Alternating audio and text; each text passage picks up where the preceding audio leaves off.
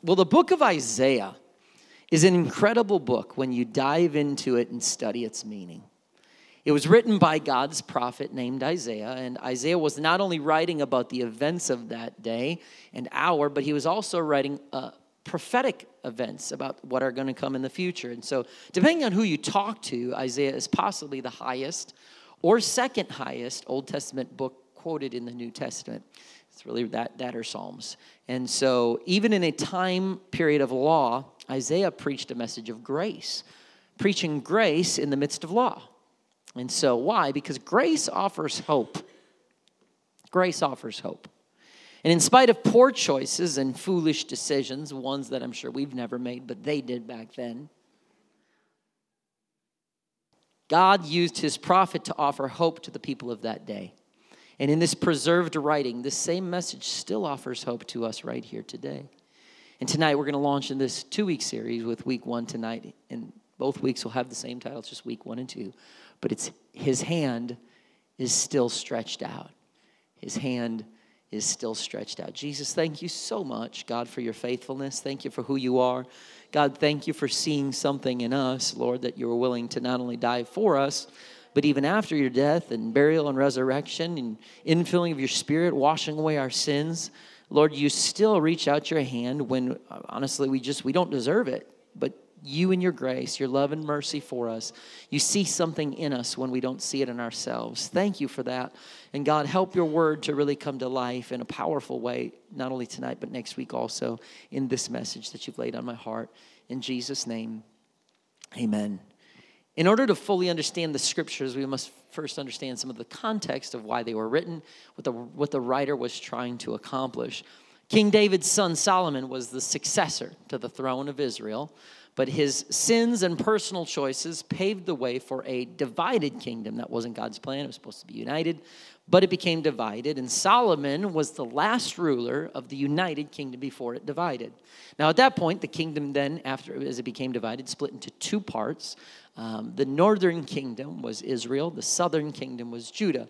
Where Isaiah picks up later around the time of death uh, uh, uh, of Judah's southern Judah's southern kingdom's king Uzziah, and that's where Isaiah picks up. You might know the scripture. In the day that Uzziah died, I saw the Lord high and lifted up, and and so that's around this time. And so Judah now faces quite a crisis. The empire of Assyria had laid dormant for many years but they were now rising in power and they were looking to, to take territory. And so Assyria's conquest reached southwest from its homeland, which is now kind of northern Iraq area.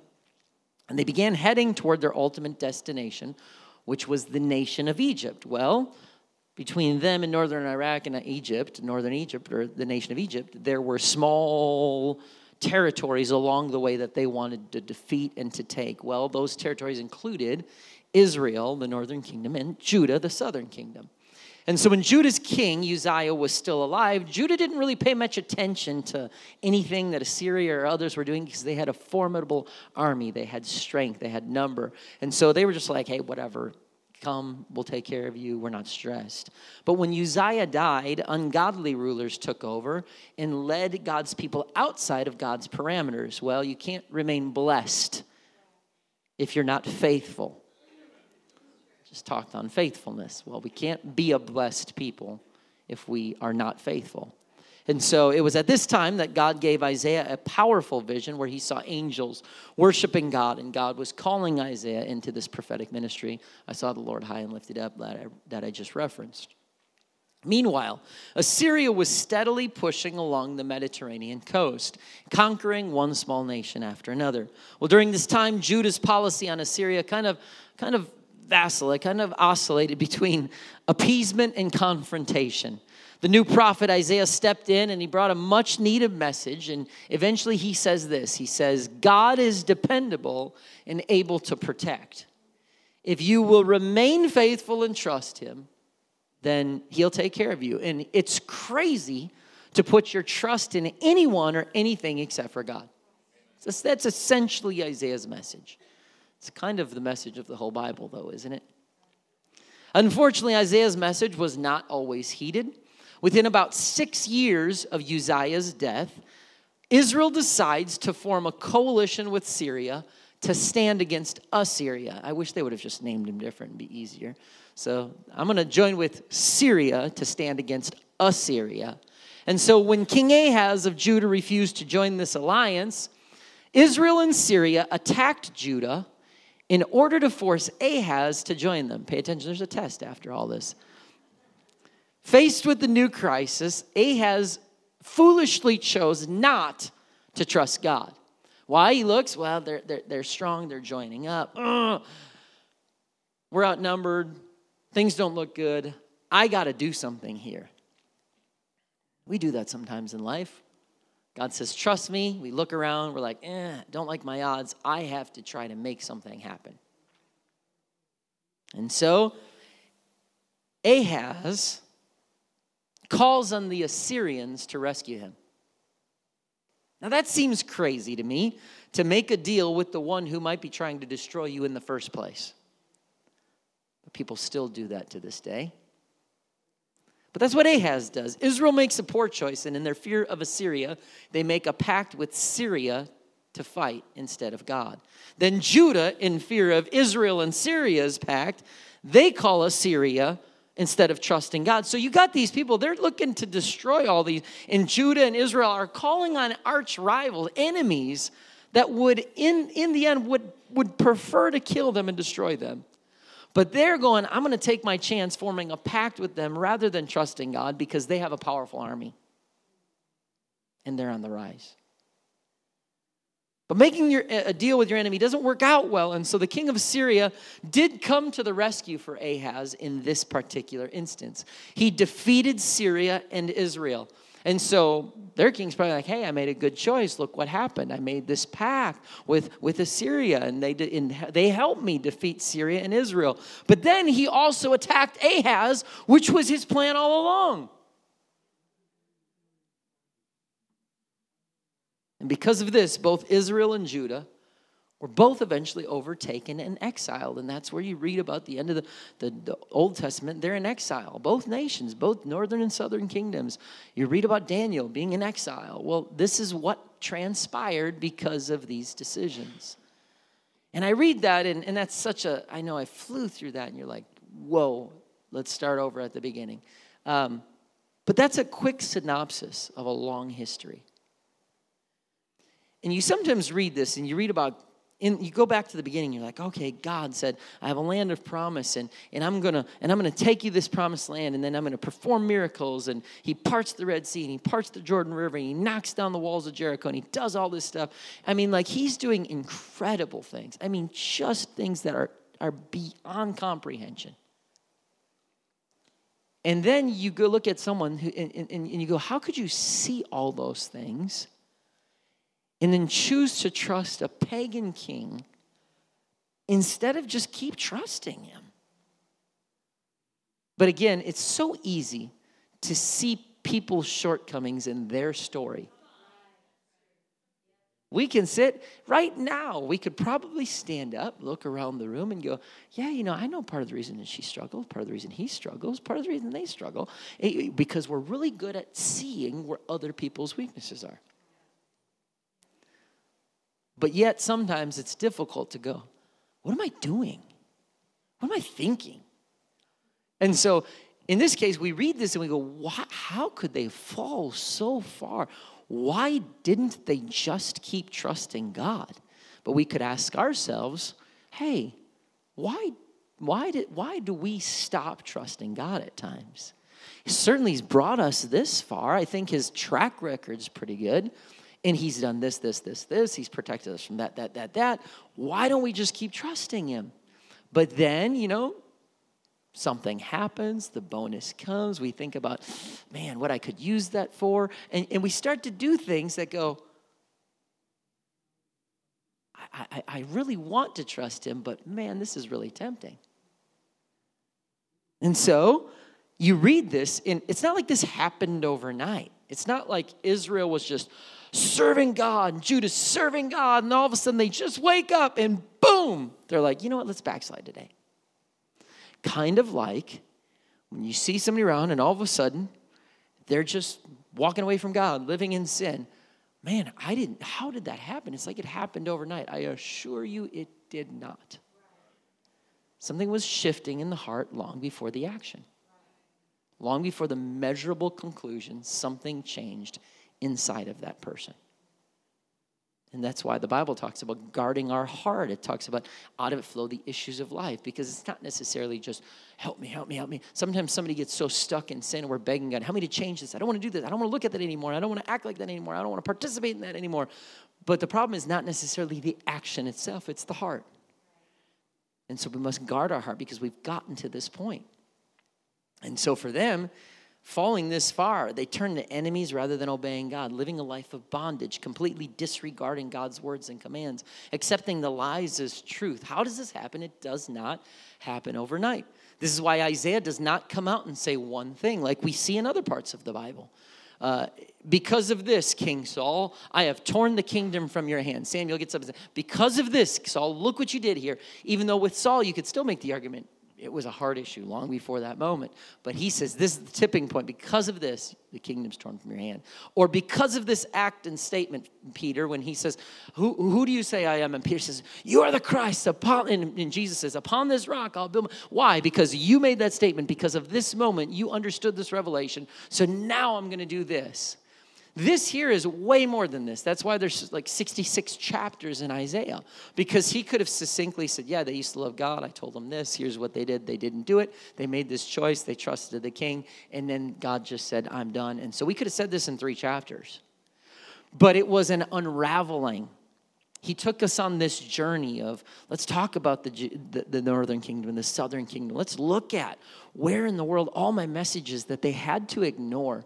Because in order to walk away from god when you've been serving god you don't have to ignore one message.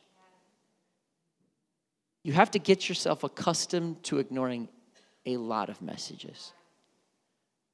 Why? Because god never just gives you one message we have to actually intentionally ignore multiple messages. And so with Isaiah, you, you read this story unfold. It's like a bad movie. You just want to jump in and be like, no, no, stop. No, why would you do that? D- don't do that. Nobody would do that. Surely they can see that this is not going to work, but they just keep drifting. They just keep make, making poor choices. And so I, I, as I did this, I, I look back and I look over my notes in the book of Isaiah, and I made a list of things that I saw that caused God's people to fall. Certainly, your list might be different. Maybe your list will be longer, shorter. Tonight, I have 27 things I want to go over. Just kidding. I have just a couple of things that I want to go over. And so, if you're a note taker, um, the three of you that are here, Go ahead. I, I make that joke all the time because, like, I say that and I never see anybody move, except for like two people that I could name, but I don't want to embarrass them. But I see them pull out their phone or to see them pull. I, I actually tell myself that everybody's on their phone taking notes because of the powerful words of God that He's giving me while I stand in this pulpit. It makes me feel better about myself. But number one, they lost their will to fight. They lost their will to fight. Isaiah 1 7 says, Your country is desolate, your cities are burned with fire, your land, strangers devour it in your presence. I mean, could you imagine that? Could you imagine? And it's desolate as overthrown by strangers. I mean, just just imagine. I don't care, you know, whatever you think about self-defense, firearms, whatever. That's, that's between you and Jesus. But I certainly don't think anybody really would open their front door and go, oh, wow, robbers are here. Just go ahead, guys, grab whatever you need. I got extra in my pocket here. You're taking my children. Hey, they've been kind of frustrating me anyway. Feel free. Like, I don't think anyone would do that. And that sounds like over the top. Yeah, right. Like anybody would do that. Well, you might say, you know, honestly, I probably wouldn't stop them from taking a TV or a computer or, or a cell phone or china dishes or whatever. You know what I'm saying? But I don't think anybody would let them take your children. But in Israel and Judah's case, they let them take their children. that they let them take their children and say, hey, we own them now. We're going to make them serve us. We're going to change their names. We're going to put our apparel and our way of education on them. Like, you have no more say. For most of us, I think that that American spirit would be like, no. We're fixing to have words right now, more than words. If I die today, then so be it. Because you will not come in and take my stuff, and you certainly will not take my children. But yet he says, hey, the prophetic voices, your cities are burned with fire. Your strangers are literally taking it over. And you're watching. You're sitting by watching the enemy steal from your city right in front of your face. I think that alone would be like, you're right. Let's go. But what type of dejection do you have to get to? What type of despair to be like, yeah, yeah, you're right, I know. Now, Isaiah's giving a prophetic word about the apathy of God's people. And one of the first things to go before walking away from God and his commands is a lack of fight. And sometimes when people walk away from God, they will justify because they'll say things like, and I've heard it, I wish I didn't. I wish I didn't have personal experience with this. They'll say things like, I've just been fighting for too long. I'm just tired. I feel like it's an uphill battle. I just feel like I got nothing left to give. I just been, I'm just, I'm just wore out. I just feel. Don't give up. Don't. You might be fatigued. You might be weary. But that's where we say, God, I need the rest of your spirit. Lord, if I need to, I'll take a season where I'm not pouring out and just replenish. And, but, but don't ever justify, oh, uh, it's time for me to walk away because I'm tired. Don't give up. It's a feeling like, well, I should just give up, throw in the towel. I don't make a difference anyway. I don't know why I even try anymore. Don't, give, don't lose your fight. Don't quit. It is certainly not time to quit. Second thing in Isaiah, they clung to religious tradition without relationship. Isaiah 1:11 he says, "To what purpose is the multitude of your sacrifices unto me?" Now understand the context. This is a time of law where they were still absolutely doing animal sacrifice. Well, that's what we were supposed to. That's what you called us to do. It might be him saying, To what purpose is the multitude of services and prayer meetings that you have? You sing songs and jump up and down to me. Like, well, what do you mean? That's what you called us to do. He says, I am full of burnt offerings and rams. He says, the fat of fed beasts. I delight not in the blood of bullocks, of lambs, or goats. Wait a second, that's what you called for. He says, when you come to appear before me, who hath required this at your hand to tread my courts? Bring no more vain oblations. Incense is an abomination unto me. The new moons and Sabbaths, the calling of assemblies, I cannot away with. He says it's, it's, it's an iniquity, even the solemn meeting. Your new moons and your appointed feasts my soul hateth. They are trouble unto me. I am weary to them. At a time where a lot of these things are going on, the law was God's plan for his people, but he was not telling them no longer live under the law. He was not saying that these things are no longer valid or, or I, I never want those things. But he was certainly sick of the formality. The fact that they were just coming in and bringing an animal, killing it, and sacrifice, and then you'll go oh, go through the incense. Let that that's the second part. Well, what else do we need to do? That's right. The the, the, the altar of incense is, or the altar of sacrifices first. Then we go to the brazen laver, and then we walk into you know that's the Old Testament tabernacle. And then Solomon, you know, he he built another temple that was set up in that same way. Oh, okay, we get done with that. Now let's go into the holy place. You got your incense, you got your showbread, you got the light. Let's let that, okay, now let's fly into the holy place, bring that blood. We killed the blood, right? Yeah, that was back there. Grab that. We need to dump that on the mercy seat. Sometimes you do something powerful long enough that you forget it's powerful. Sometimes you sit in apostolic moves of God for so long you forget how powerful it was when you first sat in it. Jesus addressed the Pharisees in the same attitude in the New Testament. Yeah, they did. A lot of the things the Pharisees did, they were called to do. It's not like the Pharisees were doing everything wrong. They were doing a lot of the things that God called them to do. But somewhere along the line, it just became, and God, he, Jesus calls them out on it. It just became vain repetition. It just became religion. It just became rote. It just, oh yeah, yeah. The, he, and then he had to look at him and say, "Listen, you're whitewashed sepulchres. You look great on the outside, but inside you're messed up, putrid."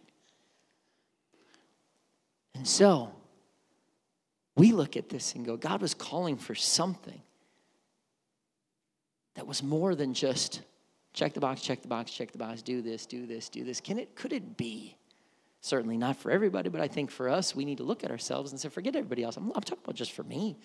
Can I ever get to the place where I file into a building, bringing what I'm supposed to bring, sitting in my same spot, lifting my hands at the right moment? approaching an altar because someone told me to, and doing it in all because Wednesdays at 7 and Sundays at 2 is where I'm supposed to be. But that does it not ignite the passion and pursuit of Jesus Christ just because. Now, certainly, these are things, everything that we do in a service, from cymbals and stringed instruments and shout and preaching and prayer and response and gathering, all these things, scripture line and verse for every one of them. And we can preach these, and I can say, make sure that when you come, you worship. Let's lift our hands. Let's come before Him with with praise and with singing. Let's shout with a voice of triumph. Let's, let's go ahead and hit the drums and play the stringed instruments. Let's sing. It's all biblical. Let's give of the tithe. Let's do all these and serve.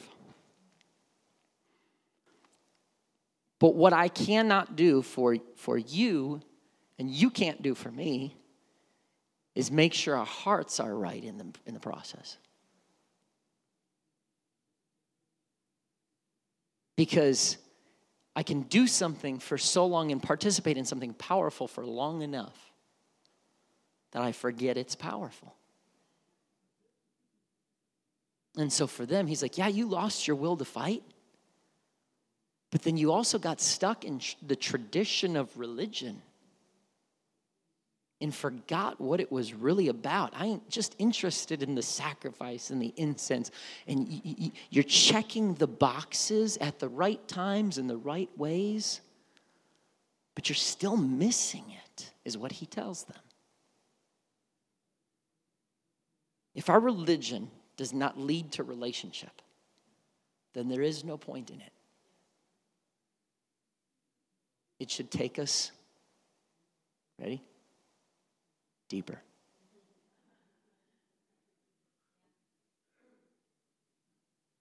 If all we do is give, serve, attend, but it, we're not going deeper, we can get to the point where we can say, Oh, yes, I know a lot. He just talked about that. I know a lot about God. In our small group this last week, I talked about that. I don't want to just know about God. What we're covering here tonight is not just a historical lesson so you can tell people the difference between Israel and Judah, Assyria and Syria, and Ahaz and it's not it's not it's not we're not regurgitating a historical lesson. It's looking at where they went wrong and thus fell away from God and saying what principles of life did they have that I can make sure that I'm aware of to ensure that I don't fall away from God. What can I do to learn from them and go and make sure my heart is right where I don't lose my fight, where I don't get just stuck in the, the meaningless timeline of, of, of just religious tradition. But I wanted to go, I wanted I want to take, I wanted to take me deeper. I don't want to walk into a service and raise my hand because I think they said, let's raise our hands. And so we just kind of do this. I want to raise my hands and never forget, Lord, this is my surrender to you. And God, right now, you are worthy. I don't feel like it, maybe. Maybe not everything's going great, but Lord, I, I elevate my hands in your presence to surrender. And God, I just want to focus on you right now because of your worth, because there's value in who you are in my life. And so, God, I, I worship you. I praise your name. God, I'm not just, oh, yeah, here's the slide for the tithes. Yep. No, no, no. God, I bring my tithe to the storehouse because the first 10% is yours and you are my provider, God. So I'm not just writing a check and sending it off, I'm offering worship unto you, God. I'm elevating you into your proper place, and that 10%, it belongs to you, and I give it cheerfully, like the New Testament says, God, because of who you are. Everything we do in life can be worship.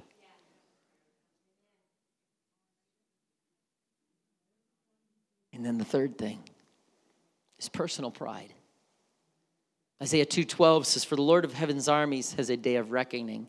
He will punish the proud and mighty and bring down everything that's exalted. And then verse 17 he says human pride will be humbled and human arrogance will be brought down. Only the Lord will be exalted on that day of judgment. Again, pride is one of those things, it's so, so easy. I mean, it is so easy to see in anybody else. You can look at people and go, they're prideful. Look at the pride. They reek with pride. Pride is so simple to see in someone else. It's really difficult to see in yourself. It's tough to go. That statement, that action reeked of pride. God, forgive me. No, it's not pride. It's this, it's that, it's this. There's a misunderstanding. I would never be prideful. Even, uh, I'm, I'm even prideful in my humility. Oh, you sang a great song. Oh, thank you, thank you. Did you really think it was that good? I mean, because I feel like I could have done better, but God, oh yes, I thank God. God, God gave me this voice. Yes, thank you, God. Just look at somebody and go, thank you so much. That's it. I don't know how to take compliments. I'll give you a life lesson right now. Ready? Thank you. You look beautiful. Thank you. You sing great. Thank you. That was a great message. Thank you. That's it. That's it. Just smile. Thank you. I'm glad it blessed you. I'm glad it spoke to you. That's it. Life lesson. But his word, it talks extensively about pride. For them, they just, did they get to the point where they were like, Abraham's our father, Isaac and Jacob. Look at our rich lineage. We can touch God in ways no other nations can. We look different. We worship different. Boy, if we're not careful, we look different. We worship different. We can touch way, God in ways no one else can. Oh, man. So I'm automatically in on, on the in crowd. That I don't need to examine my heart very much because I'm a spirit filled apostolic Pentecostal. Which there's something that God has called you in a life of obedience. There's some there's power and authority and anointing that come with that, no doubt. But we can't we have to guard the heart. God, don't ever let me be so prideful that I forget that you've called me into this by your incredible grace and mercy and help me to guard my heart, God, because before I know it, I can wake up one day and somehow think I'm on the in crowd and I have not prayed, I haven't fasted, I haven't read the word, haven't given, haven't served. It, because I've just been walking this way so long that I just feel like I'm automatically in. No. Pride can make your way think, think your way is better than God's. Pride keeps you from finding an altar and repenting. Pride has the potential to destroy your marriage because you won't humble yourself or say you're sorry, destroy your relationship with your kids, destroy your walk with God. It has the power to keep you out of heaven. And it's a topic that God regularly revisits about he despises it. It's an abomination. He hates it over and over and over again. Our problem is we just think it's in someone else, it's never in us. That's prideful in itself. And then Isaiah says that pride was an issue in God's people. And then he says, lack of knowledge. Isaiah 5:13 Therefore my people are gone into captivity because they have no knowledge. And their honorable men are famished and their multitude dried up with thirst. Sometimes people walk away from God and turn elsewhere, simply not even bad attitude. Oh, they forgot, they didn't love. No, it's sometimes they just they don't know. This is another reason we need more disciple makers at Refuge Church. More people's hands in the harvest, in investing in people, teaching Bible studies, going with people to, to, discipleship class. If you teach a Bible study, I don't care if Pastor Foster is teaching the discipleship class. If he's going through something and it's somebody you brought to Bible study, you should be in the Bible study with them. You should be in the discipleship class with them. You should be walking this journey with them. You don't just hand them to the church and say, Good luck, I'll see you on the other side. The Bible says, study to show thyself approved what are we currently doing right now that's deepening our walk in relationship with God? Are we reading our Bible through this year? Do we study a, a, at least a chapter a day? Like, what, what are we doing? Are we listening to preaching podcasts, speakers from around the country? Are we going to seminars, conferences? Are we, are we reading? Are we studying? Are we, are we teaching Bible studies? Are we going to small groups, facilitating small groups? Are we, are we reading books that personally challenge us? I look around, and, and it's not the time to coast right now. The rest of the world is studying and getting more intelligent in their areas of expertise. You have conversations with people that are trendsetters, starting businesses, growing businesses, leading business. They're getting better, they're, they're improving. I believe God's challenging the church to do the same. I'm not saying we just go follow everybody that everything that they're doing, but what I am saying is I think we should be on a growth track. I think that we should say, I don't think that we should ever say as a church, I hope one day we grow. I hope one day that we get smarter. I hope one day that we get more spiritual. I hope I know God more. What does that mean? We have to say, what am I doing to to, to, to grow in my knowledge, to grow in depth with God. How am I going to reach someone? There has to be plans, there has to be intentions, there has to be purpose. For the people of Israel, for Judah. They didn't have, they said, My people are destroyed for lack of knowledge. And then he says, The fifth thing that I could see is they were confused and not firm in faith, not grounded.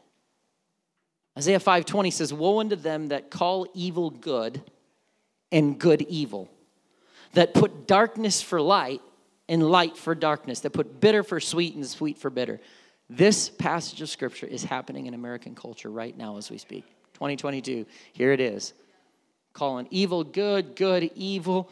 It's happening. It's happening right now all over. And, and, and, and his people were confused. Scriptures talk all about confusion. When God lays out things, even when he talks about gender, distinction, he talks about clothing, apparel, hair. It's not just the act itself. It's not just, oh, uncut hair, oh, a, a pair of pants, oh, a, a, a skirt. Oh, it's, it's not just a clothing itself, it's the gender distinction. And so, people years and years and years and years and years ago were like, I don't see the big deal. What's the big deal? And now we are seeing the big deal because now there's a battle. It's not just about the apparel, the hair, it's not just about that. It's about the gender distinction, okay? Right now, I just went to the zoo yesterday with my family. Beautiful day. And all of the zoo name tags now say, name my preferred pronoun, his, him, her, hers, all throughout the zoo, the name tags all use their preferred pronouns. Gender distinction, gender, this is gender identity is gender, it's gender confusion. There's nothing to be confused about. It's a very basic lesson in science. And now people are talking about not forcing kids to choose which gender they associate themselves with. If I talk like this in a public school, I'm going to lose my job as a teacher. If I talk like this in a public corporation today, I will lose my job. What in the world has gotten into our minds? This is not hate speech. I don't care if somebody walks in and says, I'm a man, I used to be a woman, a woman, I used to be a man. I'm going to shake their hand and say, Welcome to the house of the Lord. I'm never going to stand and purposely go after someone that's here for any type of sin, any type of confusion at all, but I'm never going to stop preaching what the Bible says. And so we are living in a day, well, how do I combat that? Because I think most people would say, Yeah, I agree, this is not a good idea. Well, how do I combat this? Well, I think one of the things is number one, Number one, I will never tell you how to vote, but we have an election coming up. I think you, you try to vote. There's certainly no perfect person, but you try to vote for the person who most aligns with biblical values and godly principles, whoever you feel that is. I think number two, we try to make sure that the next generation, we have open conversations about this. I'm not going to hide the fact that oh, my kids, I don't want them to see that. I don't want them to know that. They're going to see that someone's name tag says preferred pronoun. Let's talk about that, guys. What does that mean? What do you guys think about that? Let's have a conversation about that. Because even though the world is trying to make the norm these things, my kids need to understand hey, guys, I don't care who all does it, this is not normal. This is not normal according to Scripture. This is not the way that God intended things to be. And so these are conversations that need to happen in our in our homes. And and, and again, I, I for me, we had somebody come in here a couple years ago. They had been attending for a while, and I referenced something, not even this clearly, I just referenced something in passing. And this person gave a text to the person who had been teaching them and come with them and said, I will no longer be attending that church because I want my children to grow up in a place where they can choose their own gender and not be judged. Now, I, to me, I never reached out to that person because I know that there's nothing I can do and that I can pray for you, but this is not ever going to be a place where we celebrate young kids that's a girl choosing to be a boy. I, we're going to love you. We're going to teach you. We're going to train you. We're not going to ostracize you or try to bully you. Nothing like that. But my Lord, this is confusion. We can't, uh, uh, we have to preach the word of God. Never in my life would I have thought, when I started, I haven't been preaching that long, but I started preaching at 17. I'm now 42. That never in my life would have thought there'd have been a day where you'd feel a little tension in a church talking about not letting a boy choose to be a girl. But right now, even now, I'm like, I'm, whoa, it's kind of tense. Like, why? Because society has said that is a taboo topic, that's hate speech. It's not. Hopefully, all of you will be back next Wednesday. If not, I guarantee you can find a church out there that'll tell you it's okay. But that, among other things, will probably have to be carved out of the word. And then he says, self centered and disobedient. This is the last one. Isaiah 30.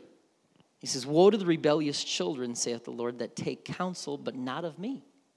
They're open to listen to, but, but they won't listen to me, but they'll listen to other people.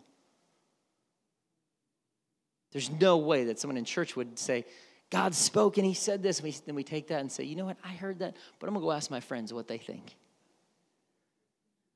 And that cover with a covering, but not of my spirit. They might add sin to their sin, to the sin, and that walk to go down into Egypt, and have not asked at my mouth to strengthen themselves in the strength of Pharaoh and to trust in the shadow of Egypt. Meaning, I'm to make whatever choices, I'll go wherever I want. I'm not to ask God to bless it. I'm not to seek for His direction, His guidance. I'm just to do it and do whatever I want because how I want to do it, when I want to do it, I'm to go where I want to go, when I want to go there. God specifically tells them not to do this, 31 1. What sorrow awaits those who look to Egypt for help? Trusting their horses and chariots and charioteers. And notice, to the naked eye, they have great strength. He's not saying, Why would you do that? He's saying, You're going to trust in things because they got it. To the naked eye, they got, wow, depending on the strength of human armies instead of looking to the Lord, the Holy One of Israel. In his wisdom, the Lord will send great disaster. He will not change his mind, he will not rise against the wicked and against their helpers.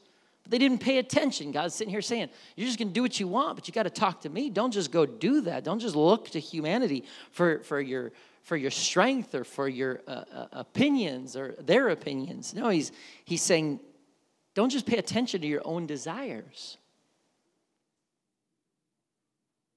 Isaiah 30, 9 and 10. This is the rebellious people, lying children, children that will not hear the word, the law of the Lord, which say to the say, to the to the sires, seers, see not. And to the prophets, prophesy not unto us right things. Speak unto us smooth things. In the New Testament, that refers to itching ears. I want to hear, I want to go somewhere where I'm going to hear what I want to hear. And you know what? A lot of times you'll just, people will jump from church to church. Why? Because I want to find a church that will say the things that I want them to say. This one was good. I really liked this one for a couple weeks. They said this, this, that was good. But then when he spoke that message, she spoke that message. Eh, I'm not a fan of that. Let's go somewhere else. And we'll go to that place for a little while until that place says something that, in to me, I think we should measure anything where we go, but what's thus saith the Lord. If I ever get up and start preaching, hey, I'm going to get out of the word. Today, personally, I'm a something that bothers me. I'm just going to share my heart with you on this. If I'm outside the word, go find a new church. If I done lose my mind at some point in my life, don't sit here and just take it. You better go somewhere where they're preaching the word of God. Sometimes people preach spiritual authority to a fault. Okay, David, he, he was like, All right, I will not touch God's anointed. Oh, you need to be like David and stay with King Saul. No, when he stuck, started chucking javelins that, that David said, David said, I won't touch the anointed, but I'm going to get out of here. Okay, so I'm not saying I'm the pastor around here. Y'all need to listen to me, whatever I say. If I start talking crazy against the, against the Bible, go find a Bible preaching church. But too often in this day, just tell me what I want to hear. Don't make, don't try to push me. You can push me a little bit, but don't push too much. Okay? I've had a long day. Midweeks are tough as it is. I'm tired from work. You can kind of hit the conviction messages, but don't stay there too long, all right?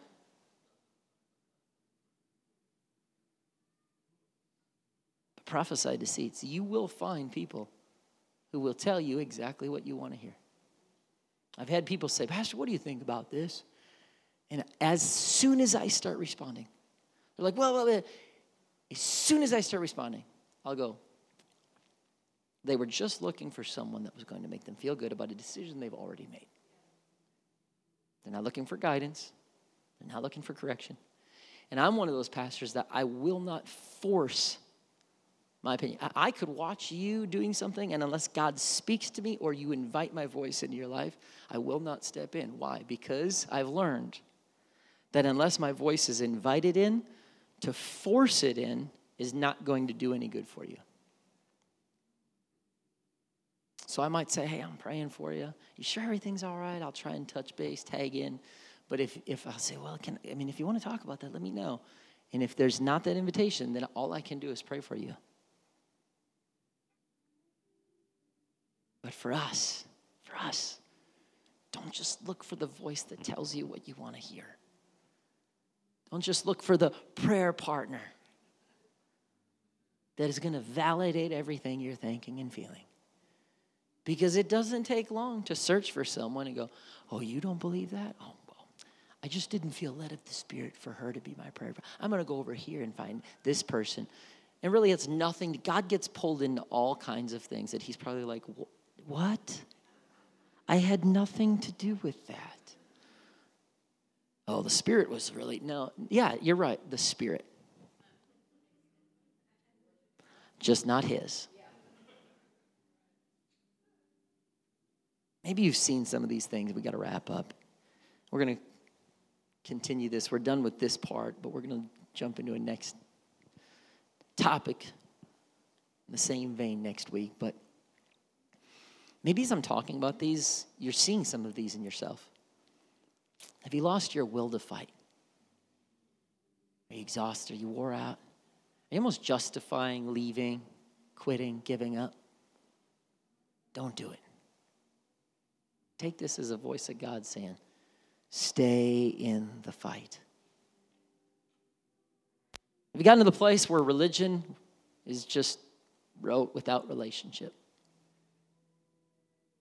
You've done this so long that you forgot about how powerful it really is. Has pride gotten in the way?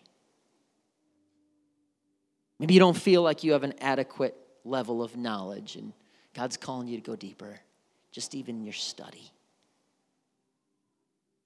Are you confused and on unstable ground? Maybe even in doctrine, you're going, man, I don't know what I believe. You Yeah. Uh, find someone and say, I feel unstable a little bit in doctrine. Don't be so, because you know what? A lot of times we won't do that because of pride. And these can go hand in hand you feel like i'm just not sure i'm understanding. Go find someone go find an elder go find somebody and say can you can we get together at some point? Because i want to make sure that i'm getting this.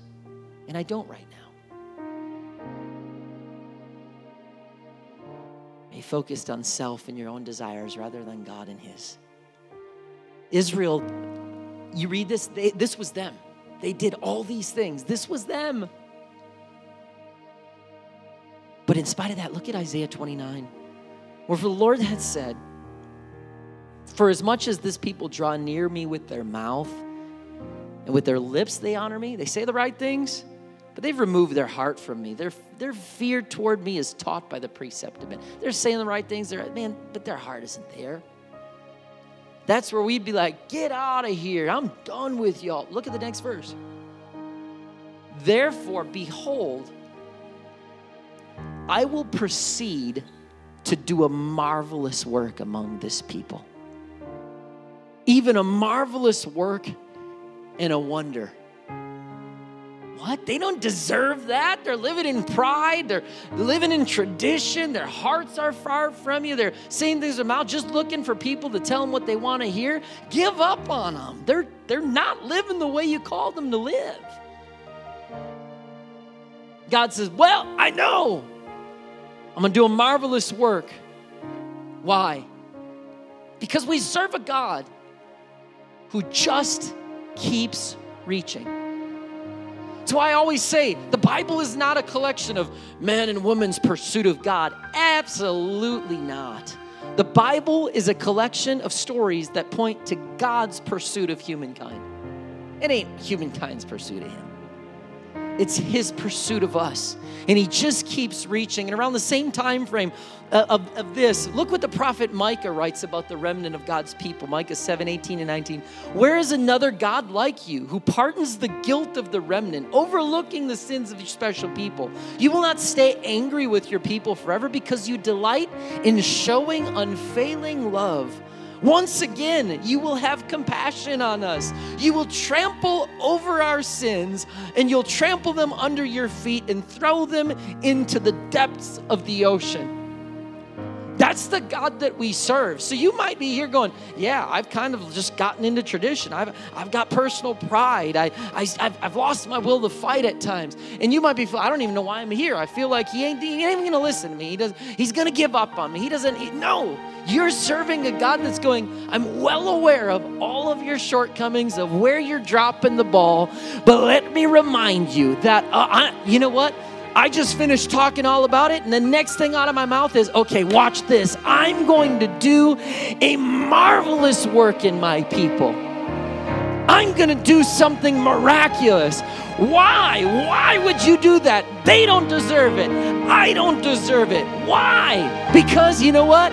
I'm gonna just keep on reaching. I'm gonna keep on reaching because these are the people that I delight in because I see something in them when they don't see anything in themselves. That's the God that we serve. And so I invite you to stand to your feet and to find a place to pray tonight. Maybe you're gonna find a place because you're, you're, you're in a bad place. You're like, man, I'm tired. I've lost my will to fight. I've got some pride in my life. I feel like I'm on unstable ground. Maybe you're just coming out of that and going, My Lord, thank you for your grace.